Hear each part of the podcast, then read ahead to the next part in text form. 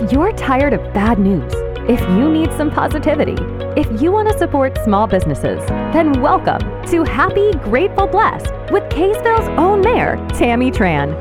Here, you'll get to see the best of humanity from within Utah's hidden gem, Kaysville City. Every month, you'll discover small businesses, hear unique and incredible stories, and understand the difference you make in this wonderful city. If you haven't already, be sure to subscribe to this podcast so that you'll never miss a chance to find a new business to support and learn what makes a city like this one work as well as it does. So join us as we explore Happy, Grateful, Blessed with Tammy Tran. Hi, everybody. I'm excited to have my good friend and neighbor Arthur Hunsaker on my podcast today because you are the first author that I've ever had the opportunity to to have as a guest. Well, I really appreciate so, the opportunity. Thank you. Well, I'm I'm excited to to be able to talk to you and to, just to find out about your book and about your inspiration behind it. I think a lot of us have dreamt about writing a book or thought about it. I think about it all the time. I haven't done anything to actually move that forward, but it's just it's a goal for a lot of people. Oh, I would recommend it to anybody who has any inclination at all to give it a try and you learn a whole lot about the process of putting a, a thought together and uh, and carrying it all the way through to the end, and and you learn a lot about yourself in the in the process. Let's let's talk about your book. Sure. Introduce it and tell us about it.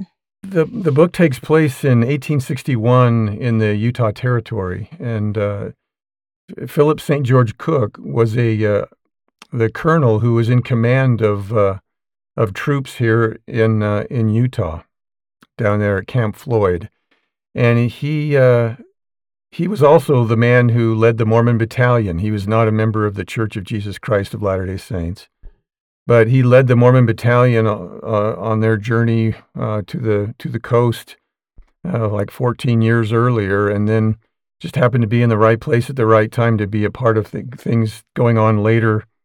He comes across. He spent some uh, time back east and, then came out uh, to Utah and uh, was serving. And by that point, there were only a few hundred soldiers there after a, the big build-up to the Utah War just a few years before. And he was feeling kind of like he'd been, he was out of step and left behind uh, in this backwater assignment. But he learns that about a year before he arrived to be the commander, that a sergeant in the uh, in the army had been shot in broad daylight in the streets of Salt Lake City, and that the person who shot him, who and this is all based on the historical record, uh, this person who shot him was uh, was indicted but never arrested or or tried. Really, let allowed to roam free, and that got his hackles up, and uh, so he made up his mind that he was in my story. This is the fictional part. That in the story, he decides to go up to Salt Lake City and cash in his chips with Brigham Young and say, "I want this guy to turn himself in, and we're going and to be tried."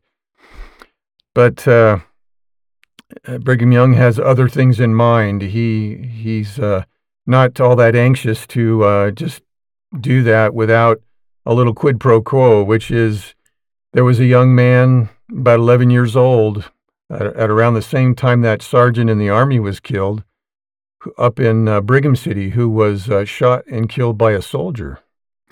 And uh, he said, uh, if you uh, that that uh, soldier, whoever it was that did it, never was tried and never arrested and tried, and so he says, essentially, I want you to go find out, you know, I want justice and then I'll see what I am willing to do about helping you. Really? And okay. so, and that person, that boy who was killed was uh, an ancestor of mine. Oh, and really? And that's where the story comes from. And so the investigation is all fiction, okay. but the in, but the two incidents, the two killings actually occurred. happen. Really? So it's just part of your family history? Yeah. Hearing about this boy?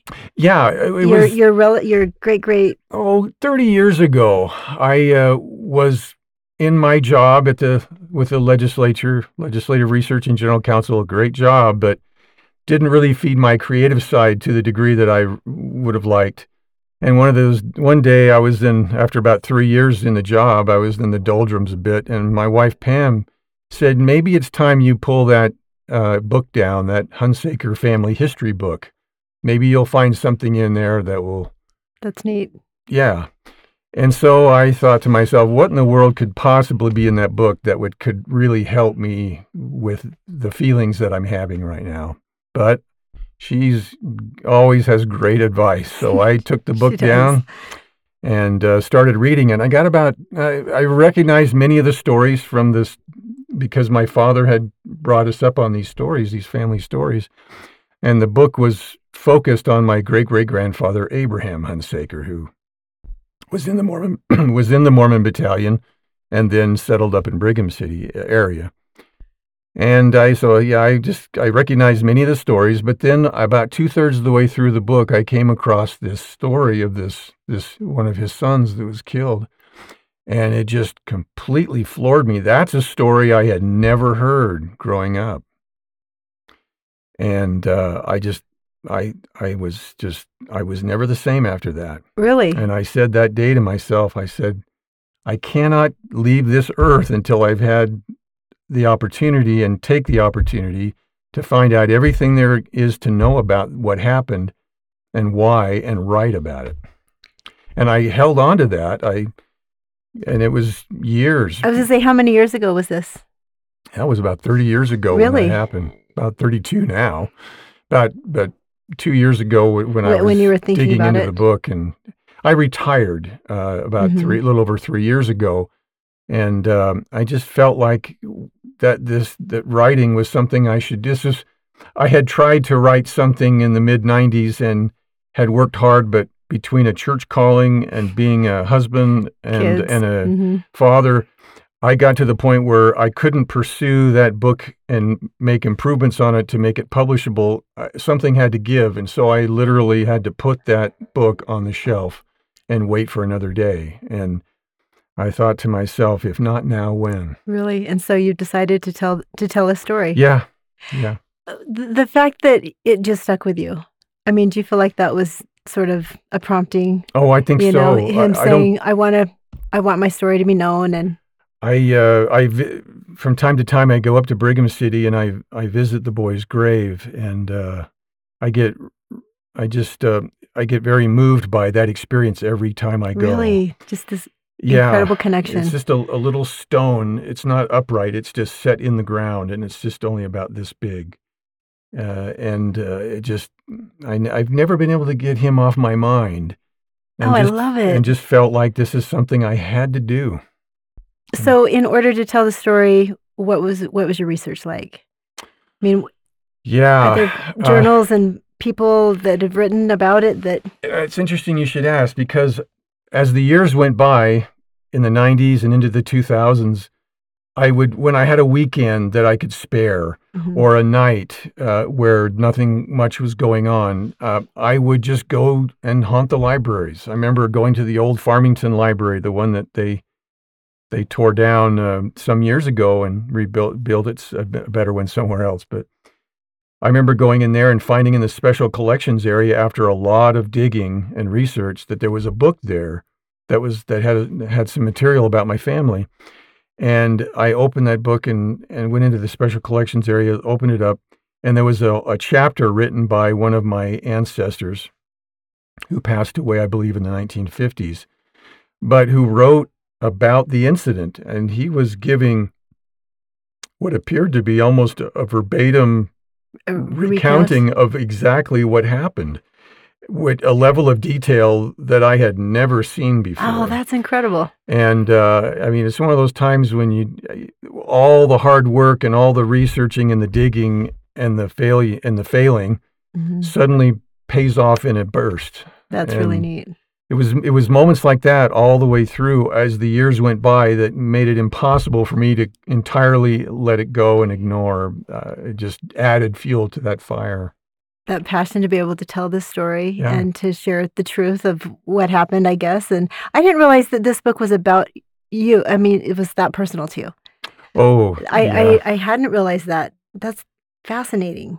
it's and I just um, I'm so glad that to have had the opportunity. Now, in the revising part uh, process, that's a whole other matter. Um, I had a neighbor. I, I was seeking advice and and uh, feedback, hmm something that you have to be willing to submit to right. uh, if you're going to get anywhere as as a writer. And I'm an amateur. I you know I'm I had to self publish it because uh, it was not something that a publisher was ready to. Um, the the historical fiction genre is not a big seller. It hasn't been in the last couple of years, and so they passed on it. But but uh, I, I just um, I was uh, wa- wanting feedback, and so I had a neighbor, a very well-read neighbor, who had the time to sit and read it, and he uh, called me up and said, "Why don't you come over?" Good. And he sat me down and he said, "Art, I've got some sharp criticism for you." Oh, okay. And he, he, he- I said, I like your idea. I think it has potential, but he said, you're, you got to do this differently and this differently. And, and, you know, you, and uh, I'm like anyone else. I'm, I have feelings about what I do and, right. but I, and, and I wondered how I would handle that. But I was, I was really kind of surprised. It suddenly occurred to me that this, this man who I knew very well and who had been, I'd worked with in various ways over the decades that he just cared about me and wanted to Mhm. do the best thing for me and it, it suddenly it felt like a gift Oh, what he was great. giving me Good So, feedback. yeah Did it, oh great did it feedback change your book in a very dramatic way? Uh, yeah and you know it's uh y there's so many things that are going on in your head when you're trying to put a story together and make it flow and have a have a dramatic arc and build to something and these suggestions that he made uh, really turned the corner in That's fact neat. I had uh, sort of left it and put it to the side because uh, the in, my initial effort to get it published had had not worked, and so I was working on the second one, which I've finished, and I'm now waiting to hear from publishers what they want to do with it if, they want it. But uh, but when he had the time finally and and and talked to me, I dropped the second book that I was working on and went back to the first, made those corrections, and uh, and again, still there was not a level of interest, uh, but that's when self-publishing comes Mhm. into play, and that's and you're able to do that. I think it's uh, honestly it's it's fascinating and it's something that I've always thought about doing. You know, people always will say, "Oh, you should write a book about your story and, and Lee's life," and but I keep waiting for this dramatic ending, this big "ta you know, and and this happened, and, and it hasn't happened yet, and so I haven't done it. But what what's really helped me to realize is the importance of journal writing. Oh yeah, And I've been thinking about that a lot lately, actually, thinking, you know, because sometimes we go through our lives and we don't think things matter, but the details that we could provide by journal writing would be so helpful. So, are you a journaler? well, yes, and then no, and then yes. um, for many many years, I was uh, I was just very constant in my journal writing. Uh, I have pile books, uh, notepads after notepads, uh, for many many years, keeping almost a daily journal, and then the press of life after I got married and began we began to have kids made it very difficult and I wasn't putting first things first like I should and I let it drift. Uh, I have now come back to it. I, my wife and I went to England a month or so ago and I w- made up my mind this was a lifelong dream for both of us. I was not going to go to England and come home and not have Okay, good. recorded it. And that has really helped me jumpstart my journal writing. But yeah, I have stacks from long time ago uh, up until my late 20s, maybe early 30s, and then I have this long gap in Mm. between. But Well, I mean, things get busy and stuff, but as I've been listening to other people who have um, written biographies or had biographies written, and they talk about their journals, and then you were able to go to the library and find a family history book with some great detail that have probably made it possible for you to write your story. I thought, you know what? That keeps coming to me. This theme of just really recording our lives. we're all the this our our history is uh, as a community, as a, as a family, is the sum of what we as family members and a community leave behind. It's and uh, and without it, I mean, I don't know how I could have done what I've tried to do without other people before me who cared enough Right.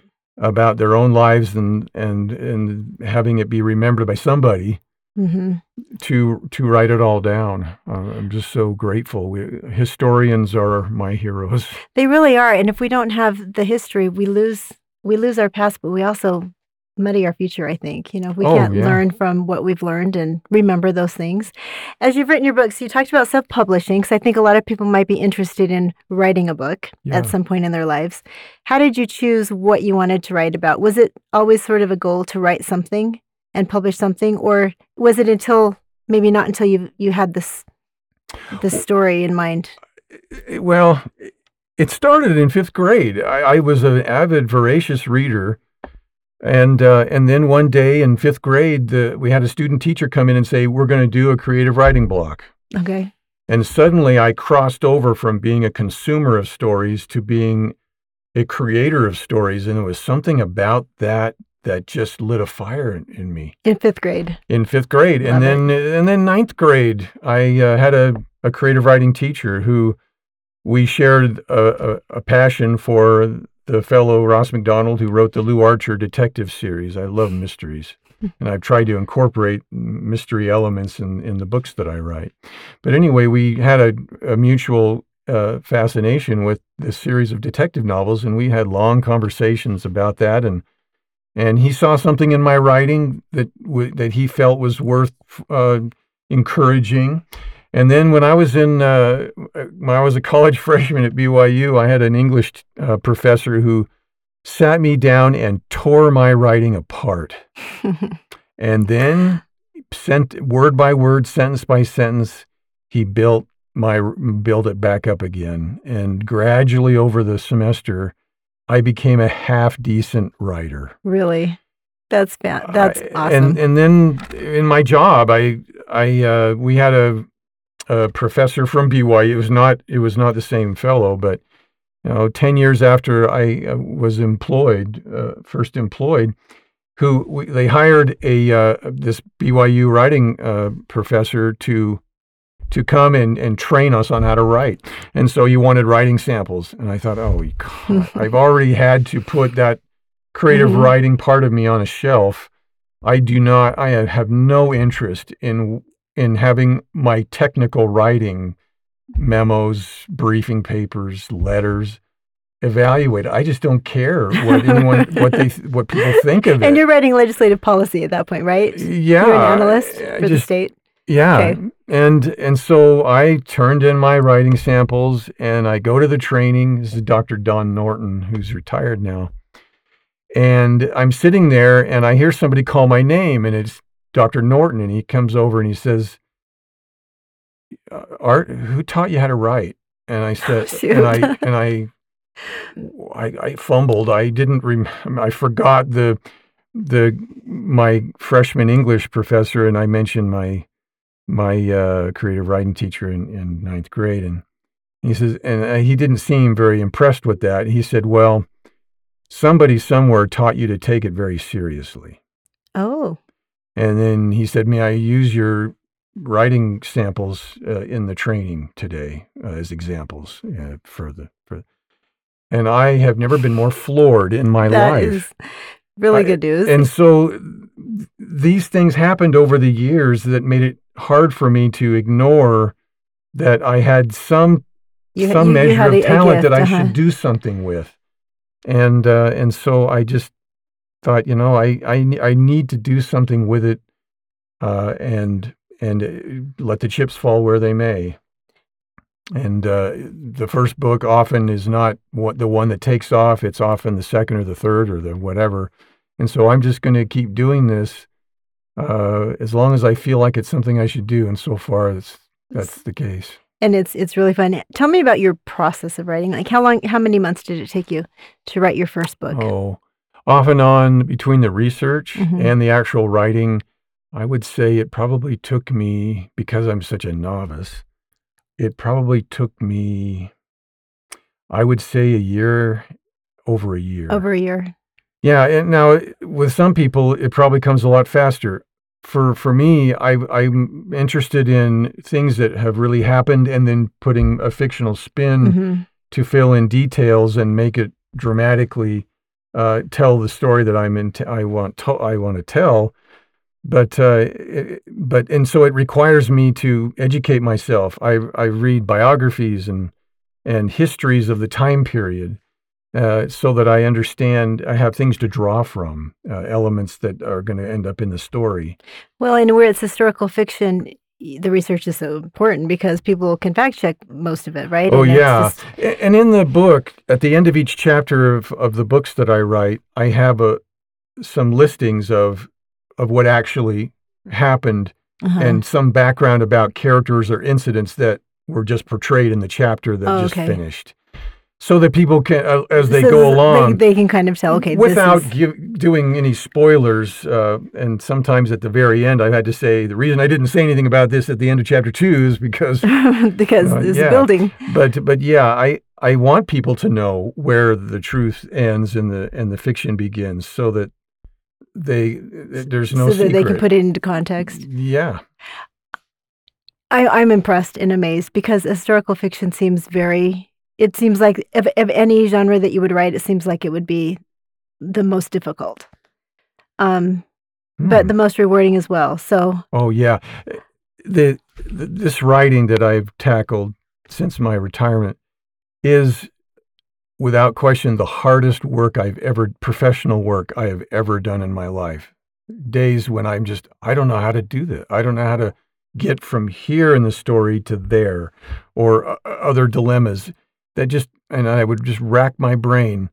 History then would always provide an answer if I'd go back and, and study it and and then find and then it's not but it's on on the one hand it's the hardest professional thing I've ever done, but on the other hand it's the brought has brought me the most professional joy. really, I can't imagine not having done what I'm doing because oh, that's the, fantastic the to hear. joy is just has been has repaid me tenfold from the the the ang- the anxiousness and the and the hitting the brick wall moments that uh, that I've had.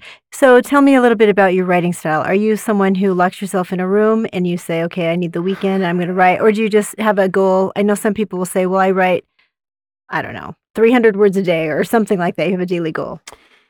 I have this office in the basement, and I shut the door. And I, on days when I'm hitting it really hard, I'm there, except for a lunch break, for Really? until evening. And um, sometimes members of my family have uh, have had some consternation that I disappeared, and and why don't we go do something? And I Mhm. and I go, well, sure, let's go do something. But but yeah, it, it takes it takes a lot of focus and a lot of time, and which is why it would have been impossible uh, for me to do this when I had six kids in the house. It would Well, just been impossible. Oh yeah, it would. Well, when what I love about hearing people do things that they really have wanted to do, but maybe at a later date, you know, being willing to put them off a little bit, is because sometimes I think when we're younger, we think, "Gosh, if we can't do it all now, you know, it's gonna Mm. we're gonna fail and our life's gonna be miserable," and we don't realize that there's a time and a season for things. Yeah, and and it it was painful when I put that book away uh, in the mid '90s. That was a a very very painful moment for me, very difficult.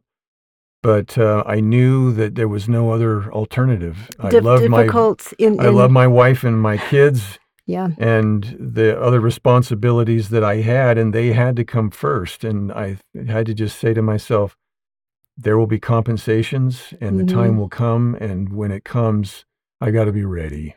I love it. it was very, it was very difficult. And I don't mean to make it sound like my family doesn't support my. They do oh no, of course, much. of course, but it's, It's- time consuming. But it, yeah, you get so caught up in what you're doing, and Mhm. of course, you can go down historical rabbit holes that right. and, I- and history is so fascinating to me that and this time period in frontier history of Uh-huh. Utah has so many fascinating stories that if you're not careful you go you get you can get lost and you I had to I have had to I've had to make myself okay art remember this is this going to contribute to the oh, path of the story right. and if it if it really isn't and it's just sort of a sidetrack that would be fun and interesting but not get me where I need to go I've just I have to shut that door and So you've been really disciplined, it sounds I've like, tried. and very intentional. I've tried. At, were, were you able to seek out other mentors, and or has this been something that you've sort of just oh, done?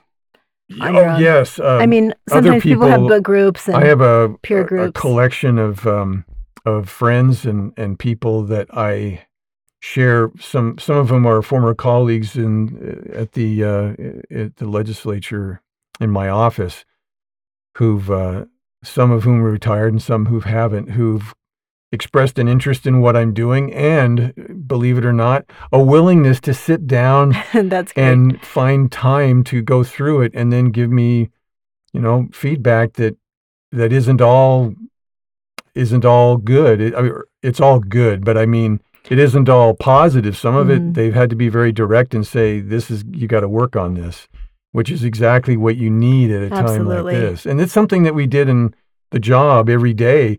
We were constantly passing our work along to our colleagues and having them review it. And we were constantly getting feedback. If you didn't like feedback, right, you weren't going to last very long, For and your product wasn't going to be very good. Yeah, that's true. So it kind of looks like and feels like you've been prepared for this time in your life, your whole life, since you were in fifth grade, which is kind of neat was as you look back and see how each Yeah, step is built. It is fun to look back and, and realize that you were that there was a uh, that there was an end that it was all pointing to, even though you didn't know at the time. Uh-huh. And uh, it feels really good to know. It fe- fe- feels really good to know that. And to feel like you're doing what you were meant to do. Yes, yes, that's where the the real joy comes in when you realize. I think this was some of the things that I was meant to do while I was here, and I'm and how glad I am that I was paying attention enough at Yeah. least to have discovered that. Well, and it's and it's leaving a, a history for your for children, for your family, and as well as for the rest of the world. Just to tell a story. It, it's just it's really neat. Tell us about your second book. The second book starts. Uh, it's set in 1888, in uh, and it begins in Iowa, a little town called Sidney, Iowa. And there, and this is where my main character this time is a fictional character. First time he was uh, he was an actual colonel in the army, but this fellow is uh, writes for a newspaper in that little town, and uh, he's not all that thrilled with his current employment, especially his employer, uh, his editor or his publisher, and um, he has a chance encounter with a fellow who lives not far outside of town. Uh, who, I mean, he it's it's, it's a time. It, the the book is not about polygamy, but because it's set in 1888 and he eventually gets on a train and goes to the Utah Territory, Okay. you can't write about that time period and not address Polygamy. hmm and so he he to, as a way to get out of town, he is halfway to talking his editor, his publisher, into sending him to Salt Lake City and bringing sending back dispatches about what's going on and how and the the death of the Church of Jesus Christ of Latter Day Saints because they won't uh, budge on polygamy at the time, and uh, he's got his publisher half tempt, half convinced, and then this fellow he bumps into, uh, who's a landowner outside of town, says uh, persuades him to go to the territory for a different reason. He essentially he hires him to find someone who's gone missing. He says, Okay. "I'm I'm aware of a a fellow uh, who lives around around here who's lost track. He, he's getting old and he's he's wanting to connect with some member of his family that he has completely lost track with, and so he's he was wishing he could find this person. And he says, I want to hire you on behalf of this fellow I know, and I'll pay you handsomely. I've got plenty of money to just go to Utah. It's better than polygamy. He says polygamy's a dead issue. Everyone's writing about it. No, I mean it's to the point where uh, people are people yeah. don't care. It's not news anymore, right? It's, and and so this will actually, you know, this this will actually give you an adventure. Okay.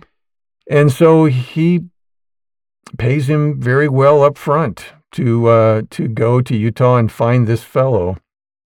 And so this this uh, newspaper uh, reporter gets on a train and and I don't dare say much more, but he has one adventure after another, and then learns about a terrible small town secret that um, that he that people in the town do not want to talk about I and love that it. actually and this actually happened as well Oh, really? and so he's uh, he's trying to find this fellow uh, but, but at the same time he's become aware of this thing that no one will talk about, and uh, he very much wants to know what it is. And the more, the harder he tries to get somebody to talk about it, the more resistant everyone becomes. And so, it's all kind of it all ends up kind of tying together. But that's the that's the premise at least. I love it. I want to know too. What what's the book called? Well, my working title for the second one uh, is called For Others to Reap. It's from a poem by Elizabeth Akers Allen uh, that she wrote, a, a poet back in the uh, 1800s here in America. She took a trip to England, and while she was in England, she had this idea for for a um, a poem co- that she ended up calling "Rock Me to Sleep." Uh, and and there's a part in the poem that talks about how I'm tired of of uh, wasting my life away, and at one point says, "Tired of sowing for others to reap." Oh, okay. And so it f- seemed to fit dramatically uh, into the um, into the story that I try to tell by just using, you know, taking the title from that poem. Oh, I love it. It sounds fascinating and interesting, and I love mysteries as well. So, There's I, I can never get away from to me a mystery is the perfect dramatic structure because it it forces you to reveal things a bit at a time. right. And there's, like I said, those old Lew Archer novels from the, the detective novels. Uh, I never kind of got that out of, I never got it out of my system. And uh, it's just the most fun, absorbing, interest grabbing way to unfold a story to me. I love mysteries as well. And as you're writing, I have wondered. I know that sometimes when I'm reading, you can tell an author is trying to take you down a path and trying to trying to tell you a like share a moral story or share a um a message. Do you do that in your books? I uh, there was a direct a film director named Sidney Lumet who did uh, some big, great, wonderful films uh, in before he passed away. And once they did a documentary about him, and he said, "I don't film the message. If I've done my job in the story, if I've done my job right." The message will come across in the story, but Oh. but he, he was not a fan of having messages or speeches Okay. that you know if you haven't gotten the message across by the time the movie uh, uh, when i've sometimes sat in a movie where it's like at the very end somebody it's like This okay i'm afraid the person didn't get my point so here's so my i'm going to have my point said by a character Mhm. and i just sit there and i think oh my goodness i i'm glad that i mean i wish i was making the money that they make for what they're doing but Mhm.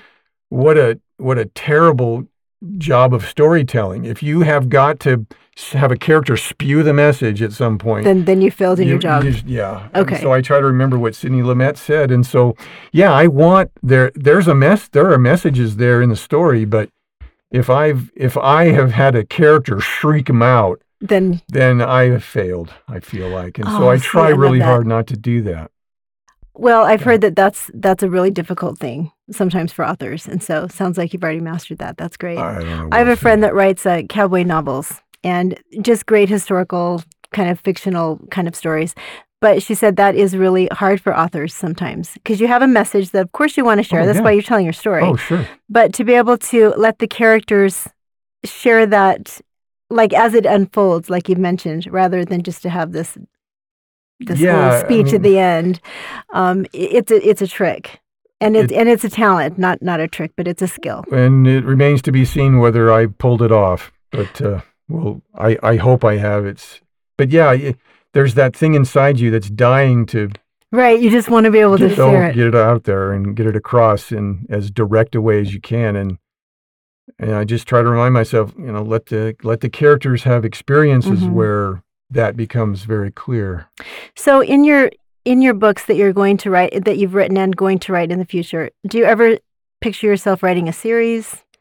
And This good interesting. This second one, it wasn't my intention when I Mhm. wrote the second book, but when I look when I try to look back objectively at it, I I think to myself, now that one probably has legs. There Really? are other stories that could be told by continuing that characters those those characters and those in, the situations that they put themselves in. Uh, but it wasn't my intention. But yeah, I think Yeah. that one could. The first one, no. No, This the one that first I- one was the story to be yeah. told, and hey, that's interesting. I know that um, I love to. I love series. We all do. And you buy three of the books and you read them all and you listen to them all, and it's it's great because you've got this window of time and it's your focus and and it's got longevity too. Yeah. And so um, I always thought if I ever wrote, I don't know, something that wasn't a self help type book, I'd probably probably try to turn something into a series. it's it's uh, once you've done it and you and you sit back and realize that that's what you've That- sort of what's made- happened. Then it's it's uh it's something that you st- your mind starts going places and you start thinking of okay I could do this or I could do this. Well, and and the characters really come alive, don't they? Because Yeah. now they're they're people really. They're they're they're part of you. And so they have a story to be told. But my goal was to tell a complete story. If if nothing ever came of the of if nothing comes of the second book, hmm uh, it it it could st- I think it could Stand stand, on on, its its own. Okay. But there are elements to it that would lend itself to being continued. I love that you're an author. Art, you're Oh, so thanks. talented. It's been fun growing up next to your family and kind of being in the same area and watching your kids grow up and all the fantastic things that you and Pam have done with your family. And you've got outstanding kids. Well, thanks. So and it's so have you. It's been uh, it's been a it's been a fun thing to uh, live around one another and to Yeah. uh, go through some of the same experiences. Some of them very different, but uh, but uh, it's a wonderful community to be a part of. well, it is. And you've been a part of Kaysville for a long time. So We moved here in '98. yeah, that's a long and time. we were around, uh, surrounded by people who were, had been here for decades, hmm and so we felt like very much the new people. But Well, if there's ever changes. stories to be told here, or if you want to tell stories about Kaysville, let me know. Because the longer I live here, the more I learn about all the fascinating people. oh, and as I and there's incredible, and as I look into here. yeah, and as I look into history, I occasionally Kaysville comes up, or Yeah. a person or the community, and so yeah, there's stories here for sure. I'm sure. Have you always loved history? Uh, that's my dad's fault. Really? Uh, he was a, a B 17 bomber captain in World War II and uh, g- raised me with a sense of the importance of history. I remember one night he took me to the drive in, and we were there until it was a double feature of a couple of war films in 19 se- in the summer of 1970 and we were there I swear until 2:30 in the morning oh, really? because it took that long for i mean they were both two and a half three hours apiece but and i cherish those memories with him but i always sensed that that he had a strong feeling that history is is something that we are a part of and Mhm. we contribute to or don't contribute to as depending on the way we live our lives in a positive in a positive way or not and that we owe those around us and those who come after us to have played a positive part in the history whatever however narrow or wide our orbit may be It's true. and so yeah that was probably my dad who um, instilled that love that first love of history that i have not recovered from I that's neat that you would share that story. They they say psychologists say that you know some of those memories that we have as kids that's amongst all the memories that we have that stand out really do shape us. oh yeah And it it definitely sounds like that's happened to you. Very much so. Very much so. And I, I I'm so very grateful to him for that. In fact, he um he passed away here about a year and a half ago, just a few weeks short of his 99th birthday. Oh, He uh the he spent his last nine months here in Kaysville. He had he was on a uh, he was out living out in the country in southern Oregon, but didn't have enough family around him that could take care of him, and so we transplanted him him to a, a facility here in Kaysville. And for the last nine months of his life, he and I had the opportunity to just, I'd go and visit him almost every day and I would record our sessions awesome. where, and I would pick his brain about his memories of growing up in Deweyville, so. Utah, up, up north. And he would tell me stories and, and then occasionally he would just start to laugh as the memories would come flooding back and uh, I'm just so grateful that I had that nine months with him, and and he- where he shared history of the, his community, his own personal history. I found out, and I did not know this until I visited with him uh, uh, these those his last nine months. I found out where his faith in God came from. I had never known that before. He was not one to talk about those things. He just he took us to church. Uh-huh. He was obviously dutiful about those kinds of things. But that was it. And uh, except for a couple of times when I was a boy, when he would share his deep feelings about about that, but he never talked about it. His or the origin of where his faith came from. Really? And uh, so now I have that for I have that now uh, that That's- I and I cherish I cherish that that uh, recording he made. Art, that's really neat. So many of us don't have that opportunity. And it's Oh. neat that you that you did and that you took advantage of it and you recorded it. I put I put headphones in those really nice ones. You know, we Yeah. some someone was kind enough to get me a really nice set of headphones, and I turned those recordings on, and it's so clear and so distinct that it's like he's right there in the room with me. really? Oh, what a gift for your family and uh, for your children, your grandchildren. It's neat. Well, I'm so excited to be able to talk to you about your books and thank you for being on. And Well, thank you for having it's me. It's really neat to see people living their dream. It's I love a, it. It's a wonderful feeling to finally have a have that opportunity to do that. The first book I didn't mention the title. Oh, yeah. It's called A Far Reckoning, and that's uh, that that's the title. The other one that I've already mentioned, that's the second book. But I just wanted to get make sure the title of the first. Where book can people find it? I've seen it on Amazon. Yeah, it's it's Okay. on uh, on Amazon. That's where uh, where it can be found right Okay. now. A Far Reckoning. So you want people to read it, obviously, and then leave reviews, right? Doesn't that help? Absolutely, good, bad, or indifferent. Okay. I, that's Give you some feedback. absolutely. Well, thank you, Art. Thank you. Appreciate you sharing your story with us and letting us have an opportunity to get to know you. Thanks so much.